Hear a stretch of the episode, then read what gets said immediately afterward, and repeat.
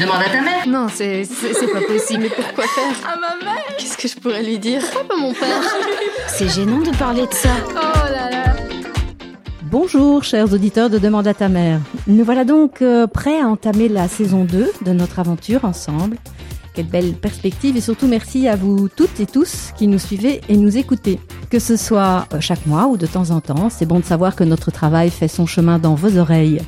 Au programme du premier épisode de cette nouvelle saison, j'ai choisi de revenir sur un sujet très important et assez méconnu, celui de l'endométriose.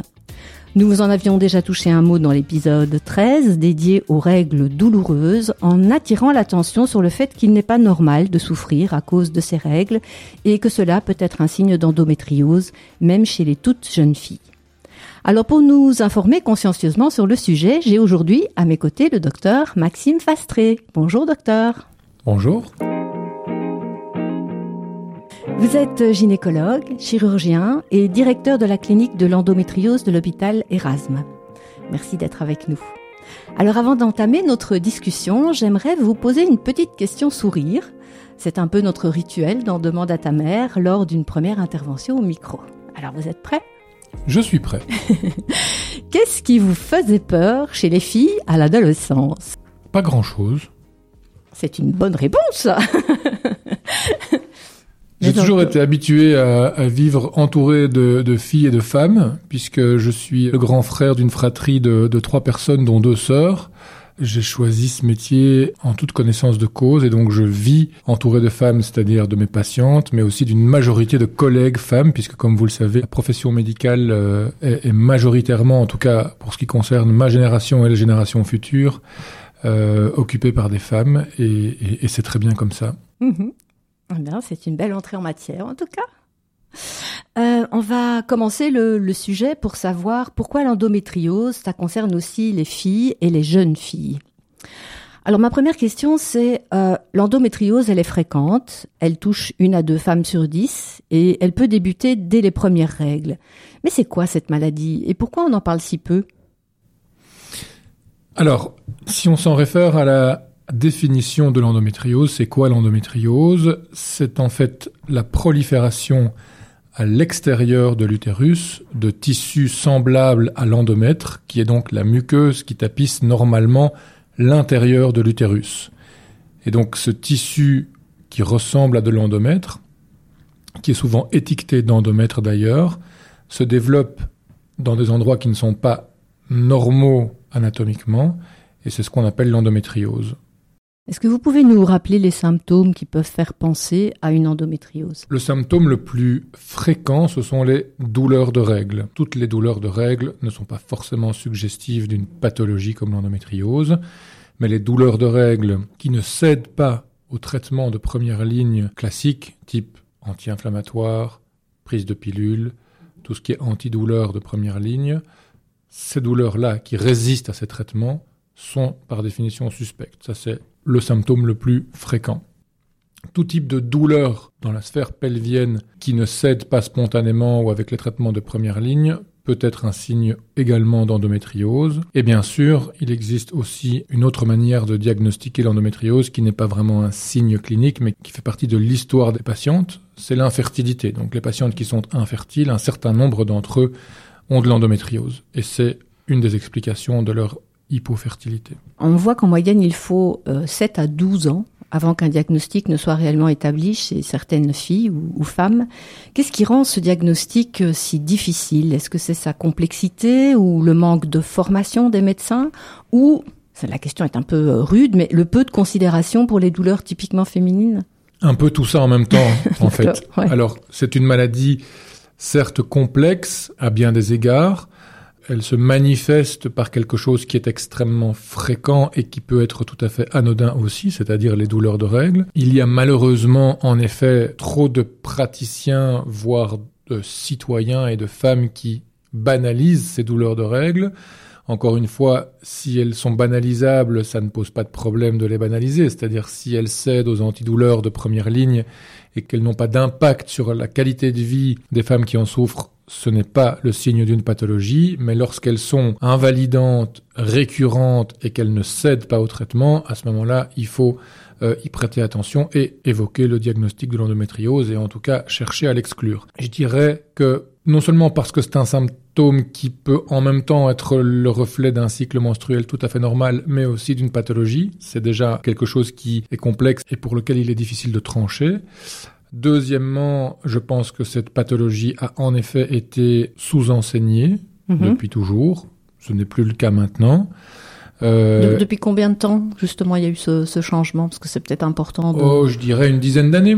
D'accord. Mhm. euh, de façon très empirique, mais, mais Mhm. euh, donc je pense que c'est une maladie à laquelle de plus en plus de professionnels de la santé sont conscientisés. Et pour euh, répondre euh, à la dernière partie de votre question, qui est un peu euh, pas provocatrice, mais euh, elle est, euh, engagée.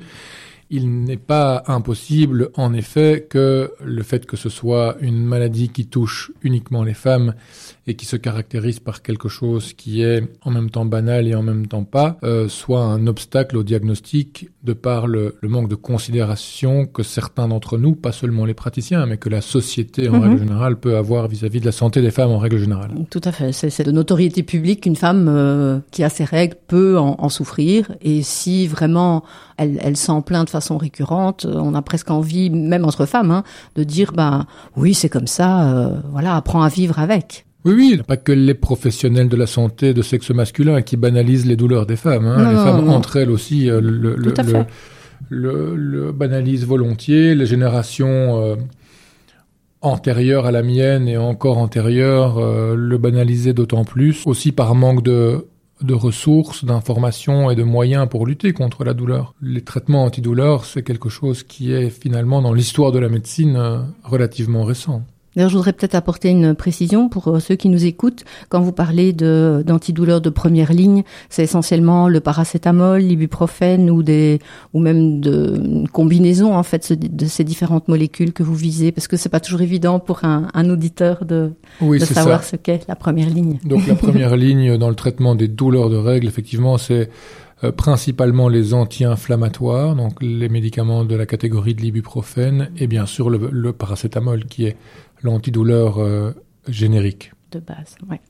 Alors, sait-on quelle est l'origine de l'endométriose et, et peut-on la considérer comme une maladie euh, auto-immune? On connaît mal les origines de l'endométriose. Ce qu'on sait, c'est qu'il existe plus que probablement une prédisposition génétique au développement de cette maladie. Prédisposition génétique qui est influencée par une multitude de facteurs environnementaux, mais je ne pense pas qu'on puisse dire que c'est une pathologie auto-immune, non. Mais ça veut dire qu'il y a des familles à endométriose? Absolument. Donc Oui. ça, c'est tout à fait documenté. Il n'y a pas de, de gène identifié de Mhm. l'endométriose, mais on observe euh, des familles où le diagnostic de l'endométriose se répète de génération en génération, ou bien chez les femmes d'une même fratrie, par exemple. Ça, c'est, ça, c'est tout à fait documenté. Donc, comme vous le savez, ce, ce podcast, il s'adresse essentiellement aux mères pour qu'elles donnent de bons conseils à leurs filles. Donc, quand on a soi-même, en tant que maman, euh, bah, souffert de règles douloureuses et que bon, on n'a pas été aidé, je dirais, euh, depuis le, le début de ces règles, et si on voit euh, sa fille ou ses filles en souffrir, c'est aussi un indice qui euh, devrait les, les pousser à investiguer, à consulter des, des spécialistes de la question. Oui, certainement. En tout cas, à consulter médecin traitant et ou gynécologue de première ligne et éventuellement spécialiste de l'endométriose si les médecins traitants et les, et les gynécologues de première ligne sont dépourvus par le manque de solutions. Mhm. Alors vous venez d'évoquer justement la génétique, mais il y a aussi euh, certains facteurs environnementaux, comme vous dites, qui peuvent ben, précipiter en fait cette prédisposition euh, génétique à s'exprimer. Et euh, est-ce qu'on a une idée justement de certains facteurs environnementaux qui peuvent jouer un rôle dans, la survenue de la pathologie? Alors oui, bien sûr, il y a toute une série d'abord d'habitudes des femmes modernes que sont le fait de postposer l'âge de la première grossesse, donc euh, puisque c'est une maladie qui est stimulée par les cycles menstruels, plus les cycles menstruels sont nombreux et fréquents au cours de la vie reproductive d'une femme, plus le risque d'endométriose augmente. Donc le fait de postposer l'âge de la, de la première grossesse, le fait de faire de moins en moins d'enfants, et donc d'être sujet à de plus en plus de cycles menstruels. Le fait, euh, et ça c'est relativement récent, de faire du bashing anti-hormones, hein, Mhm. il faut bien le dire. Donc euh, de, de plus en plus de femmes ne souhaitent pas prendre d'hormones, euh, et en particulier de pilules contraceptives, parfois pour de très bonnes, mais aussi parfois pour de très mauvaises raisons et des raisons de désinformation glanées sur les réseaux sociaux et autres. Donc tous ces facteurs contribuent à augmenter le nombre de cycles et leur fréquence et donc à augmenter le risque de développer de l'endométriose. Ça c'est une première chose.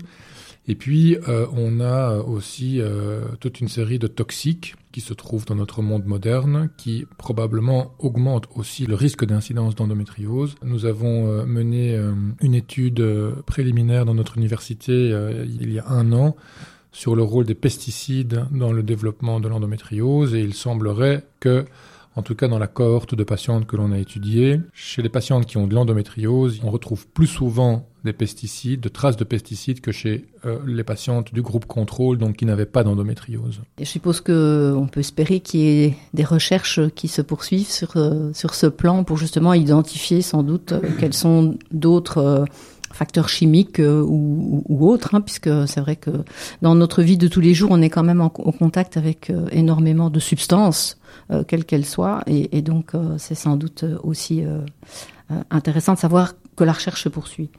Absolument. Mhm. Alors, quels sont les traitements disponibles à l'heure actuelle pour euh, traiter l'endométriose, s'il y en a des efficaces?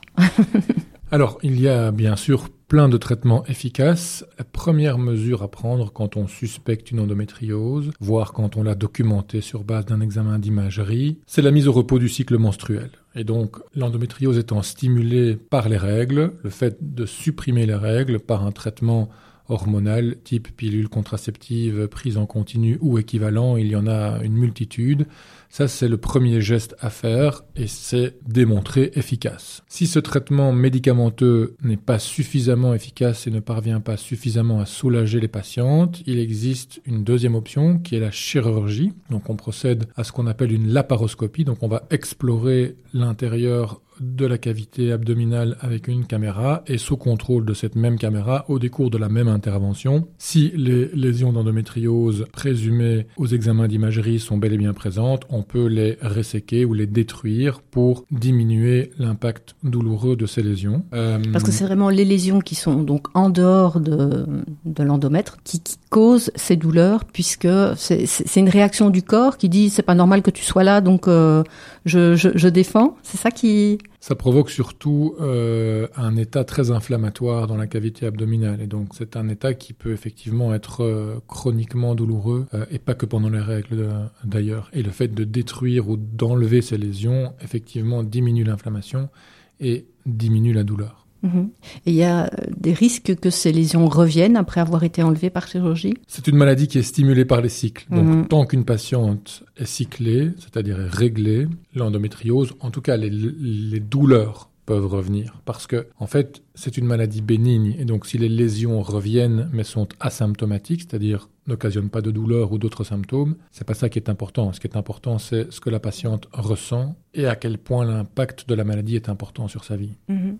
c'est important ce que vous dites parce que ça veut dire qu'il y a des femmes qui euh, ont de l'endométriose mais qui n'en souffrent pas.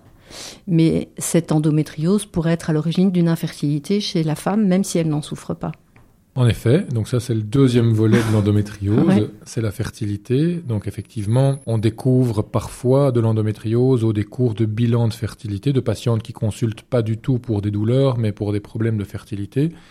Et au décours du bilan, on découvre l'endométriose, qui en effet est un des facteurs qui peut rendre infertile. Et donc, à ce moment-là, il existe aussi une indication de traitement chirurgical. Le traitement chirurgical de l'endométriose qui occasionne une infertilité rétablit un certain degré de fertilité plus proche de la normale. Ça n'est jamais tout à fait comme la normale, mais plus proche de la normale. Et ce sont des opérations lourdes ou bien euh, il faut rester longtemps à l'hôpital? Comment ça se déroule en fait? Alors la grande majorité des opérations pour traiter l'endométriose, que ce soit pour des douleurs ou de l'infertilité, sont des interventions qui sont euh, relativement courtes on procède par la paroscopie, donc on n'ouvre pas le ventre. Et donc, ce sont des interventions qui sont mini-invasives et qui font que les patientes sont rapidement rétablies. La grande majorité des patientes sortent le premier jour après l'intervention, voire même le jour même. Dans certains cas très sévères, et en particulier en cas d'endométriose profonde, qui est la forme la plus rare mais aussi la plus complexe à soigner de l'endométriose, les chirurgies sont un petit peu plus lourdes, toujours faites par la paroscopie, mais un petit peu plus longues, avec des équipes multidisciplinaires qui nécessitent régulièrement une hospitalisation de deux ou trois jours supplémentaires. Et les suites opératoires sont quoi? Des douleurs, du fait d'avoir été, on va dire, chipoté euh, pour enlever tout ça chirurgicalement. Euh, c'est principalement ça ou... Bien sûr, donc euh, la grande majorité des interventions sont non compliquées, même si un certain nombre d'entre elles, et elles sont limitées, comme je viens de le dire avec l'endométriose profonde, sont un petit peu plus complexes et donc sujettes à générer des complications, mais, mais qu'on gère très bien aujourd'hui. Mais donc la grande majorité des chirurgies pour endométriose sont non compliquées et les patientes ont bien entendu mal au ventre à cause de l'intervention et quelques dizaines de jours plus tard, elles ont en principe moins mal au ventre puisque le but de l'intervention est de diminuer la douleur. Ces douleurs.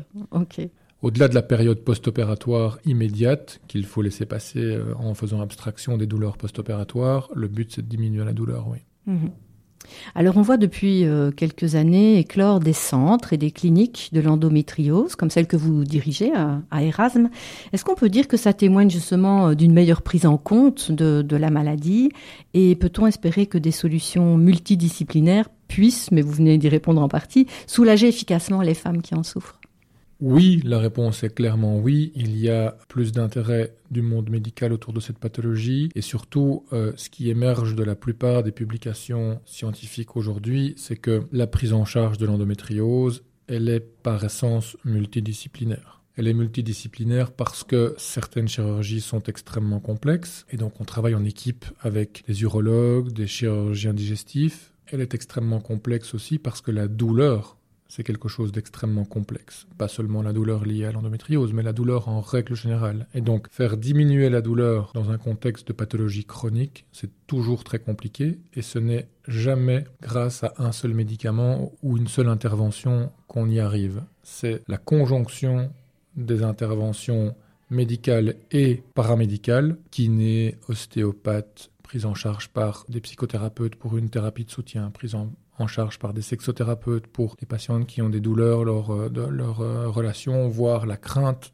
euh, d'avoir mal pendant leur relation sexuelle.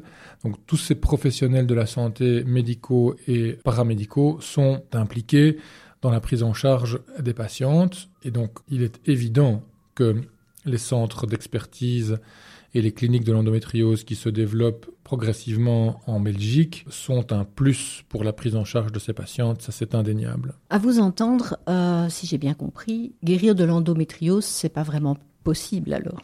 La grande majorité des patientes deviennent asymptomatiques après la ménopause, donc quand les règles s'arrêtent. C'est la seule perspective d'être tranquille? Non, pas tout à fait. Donc, euh, tout ce qu'on fait, euh, gynécologue, clinique de l'endométriose, centre d'excellence euh, dans la prise en charge de cette pathologie, tout ce qu'on fait tend à évidemment rendre la qualité de vie de ces patientes la plus optimale possible. Clairement, la date de la ménopause est une date qui est importante puisque la grande majorité des symptômes disparaissent après la ménopause. Quand je dis la grande majorité, ce n'est évidemment comme toujours en médecine jamais 0 ou 100%, mais donc un, tout petit nombre de patientes ménopausées gardent des symptômes de, leur maladie, auquel cas on, a des prises en charge spécifiques euh, aux patientes qui souffrent d'endométriose pendant leur ménopause. Mais euh, oui, très certainement, l'arrêt des cycles est une date qui est considérée comme... Euh, le, le, le, le soulagement de cette maladie. oui, c'est ça. Est-ce que d'ailleurs on recourt dans certains cas à une ménopause précoce pour euh, justement venir à bout de, de l'endométriose ou, des douleurs et de, de l'inconvénient que ça suppose sur la qualité de vie euh, des femmes? Oui, dans certains cas, on y a recours, soit par voie médicamenteuse, soit par voie chirurgicale. L'utilisation des, traitements qui induisent une ménopause précoce ont vu leurs indications drastiquement diminuer ces dernières années. On les utilisait probablement beaucoup plus avant que maintenant. Ce sont vraiment des traitements qu'on réserve un peu en dernière ligne. J'imagine, oui, on essaye plein, plein d'autres choses avant d'en arriver là. Hein. Voilà. Et, ça, ça concerne certainement pas euh, les jeunes filles, euh, puisqu'on parlait euh, au départ justement de, de, ce, lien avec, avec les jeunes filles. Très certainement pas chez les jeunes femmes, ou dans, de, dans des situations extrêmes, devenues, comme je le disais, de plus en plus rares quand on a recours à, l'induction d'une ménopause chez les jeunes femmes, c'est toujours pour une durée limitée dans le temps. Donc on donne parfois 3, maximum 6 mois de traitement pour induire une ménopause artificielle, parfois pour passer un cap difficile, que ce soit dans la symptomatologie douloureuse ou bien dans les programmes de traitement de l'infertilité. D'accord, mais là c'est réversible. Hein. Tout à fait. Alors quand, quand, on est aux prises avec euh, cette maladie, qu'on a déjà consulté, puisque je rappelle, on dit que le diagnostic met quand même longtemps euh, à être... Euh, euh, trouver, on va dire ça comme ça. Euh, comment savoir si on est bien pris en charge et quels sont les réflexes qu'il faut avoir si vraiment on ne voit pas tellement de, de changements par rapport à toutes les démarches qu'on peut entreprendre? Je pense que ce qui doit attirer l'attention des patientes, c'est avant tout avoir l'impression que la prise en charge qu'on leur propose améliore leur qualité de vie. S'il n'y a, après des mois de prise en charge, aucune amélioration, c'est qu'il y a un problème. Je pense que c'est très important de développer euh, une relation de confiance entre les patientes et les soignants. Et donc cette relation, elle doit être là. Et alors, on travaille à l'heure actuelle en Belgique avec le KCE, qui, comme vous le savez peut-être, est l'organe de contrôle de qualité des soins de santé au niveau fédéral.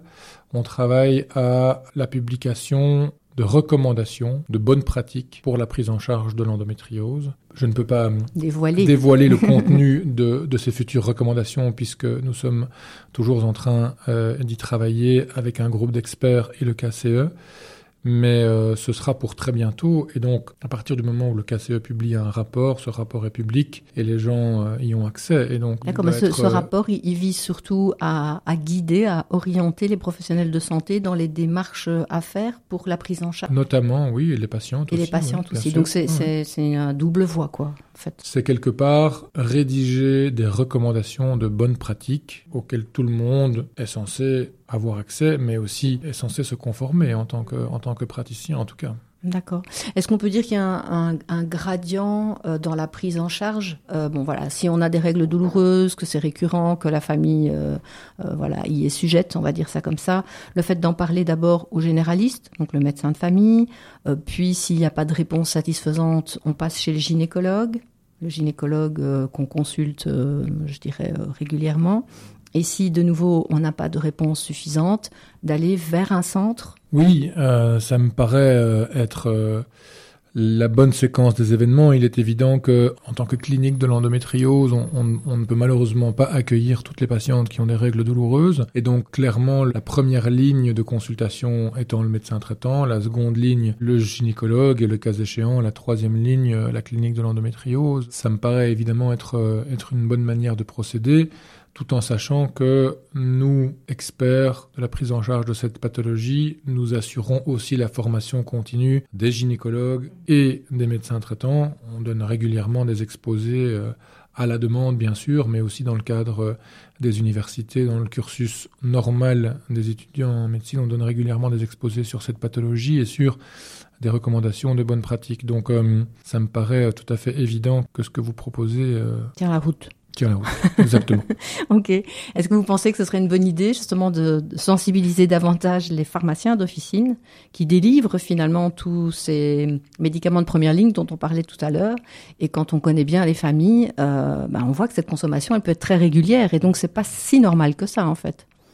Il pourrait jouer un rôle dans, dans le fait oui, de dire oui, euh, très certainement. quelque chose? Alors euh, là, vous touchez à quelque chose qui est évidemment très très euh, important et qui moi me, me tracasse beaucoup, c'est la surconsommation d'antidouleurs et parfois d'antidouleurs extrêmement puissants. Je me demande toujours comment les patientes réussissent à se procurer autant de dérivés morphiniques, notamment, pour ne pas les citer, tout en sachant que dans cette pathologie, euh, ils sont très peu efficaces et induisent euh, aussi, parce que ce sont des dérivés morphiniques, des, des, des, effets secondaires très importants, voire des états de dépendance très importants. Donc clairement, euh, il y a un rôle de contrôle euh, des médecins et aussi des pharmaciens à envisager. Je ne sais pas sous quelle forme, mais oui, sensibiliser les professionnels euh, médicaux et paramédicaux au sens large à cette problématique n'est sûrement pas inutile.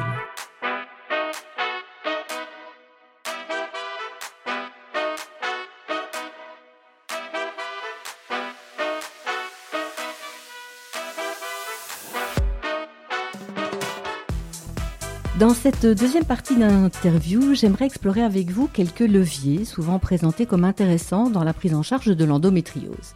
Alors, on entend parler de médecine intégrative dans cette pathologie, ce qui veut dire coupler la médecine classique à des thérapies complémentaires comme l'hypnose, l'acupuncture, la phytothérapie, mais aussi la nutrition, l'activité physique ou la gestion du stress.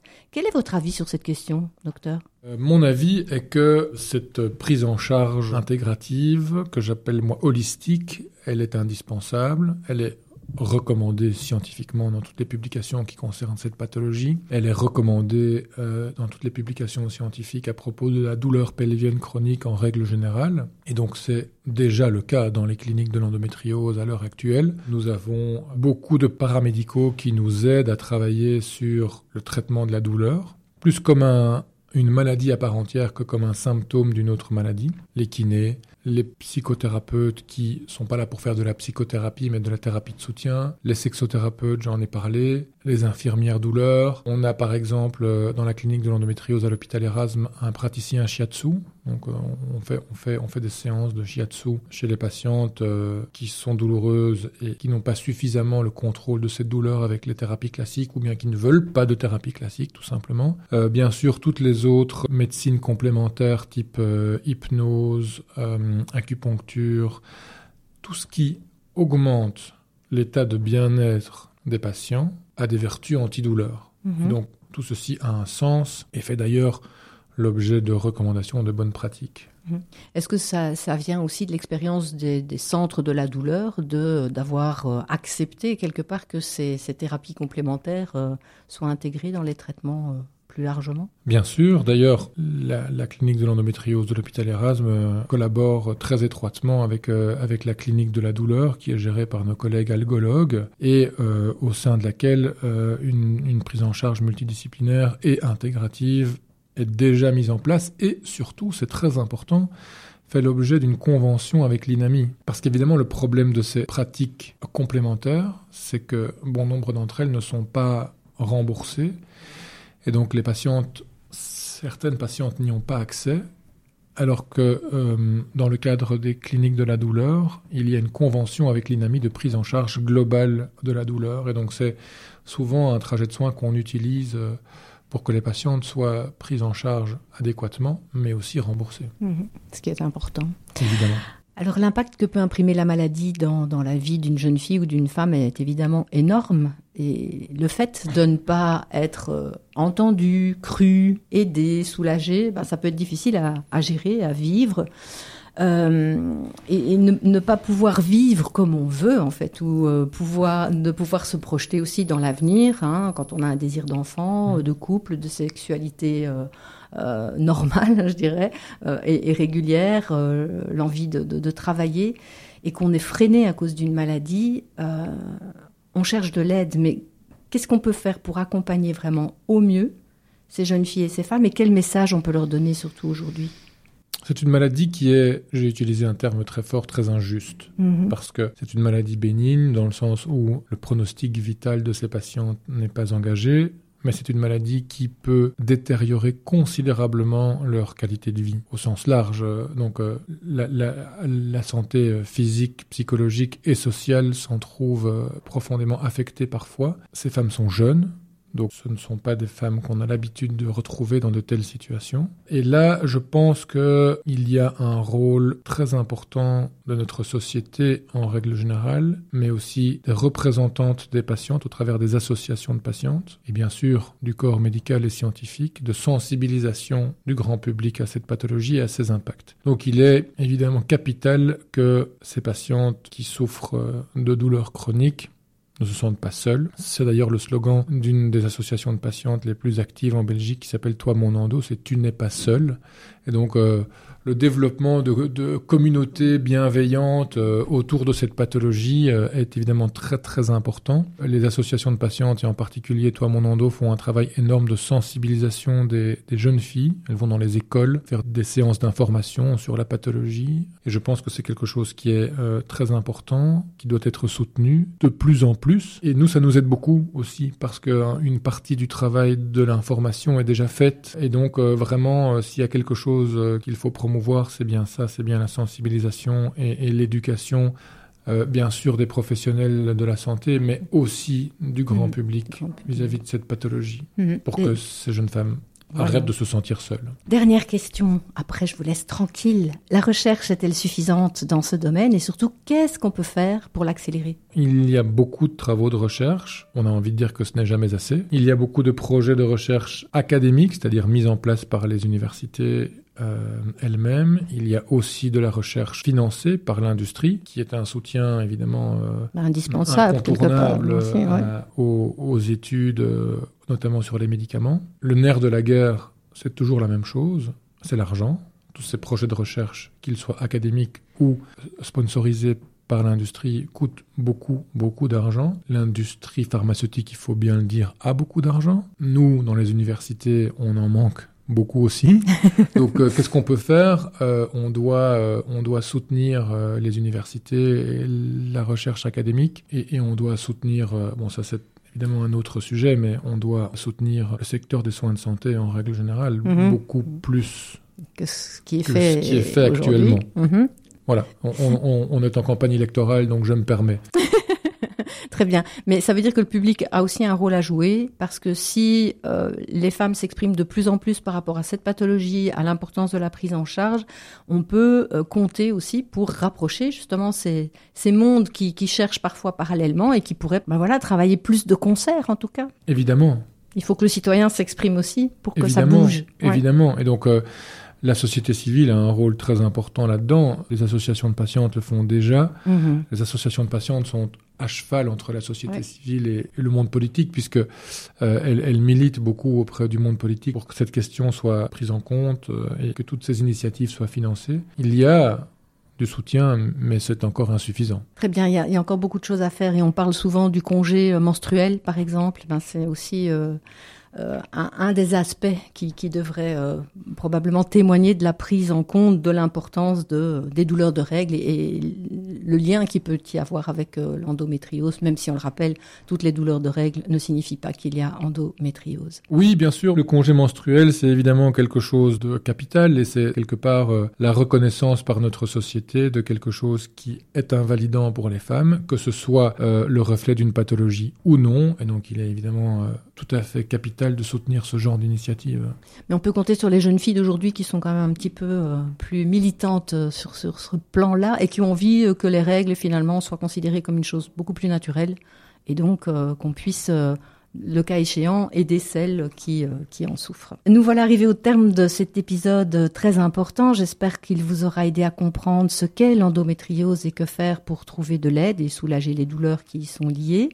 Pour en savoir plus, et vous venez de le dire, docteur Fastré, nous vous invitons à visiter le site www.toimonendo.be et à rester attentive et attentif à la journée de sensibilisation qui se tiendra en mars prochain. Merci docteur Fastré d'avoir été à nos côtés euh, aujourd'hui. Merci à vous.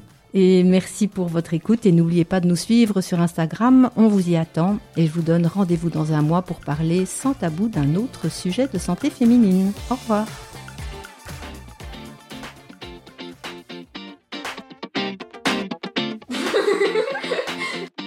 Oh là là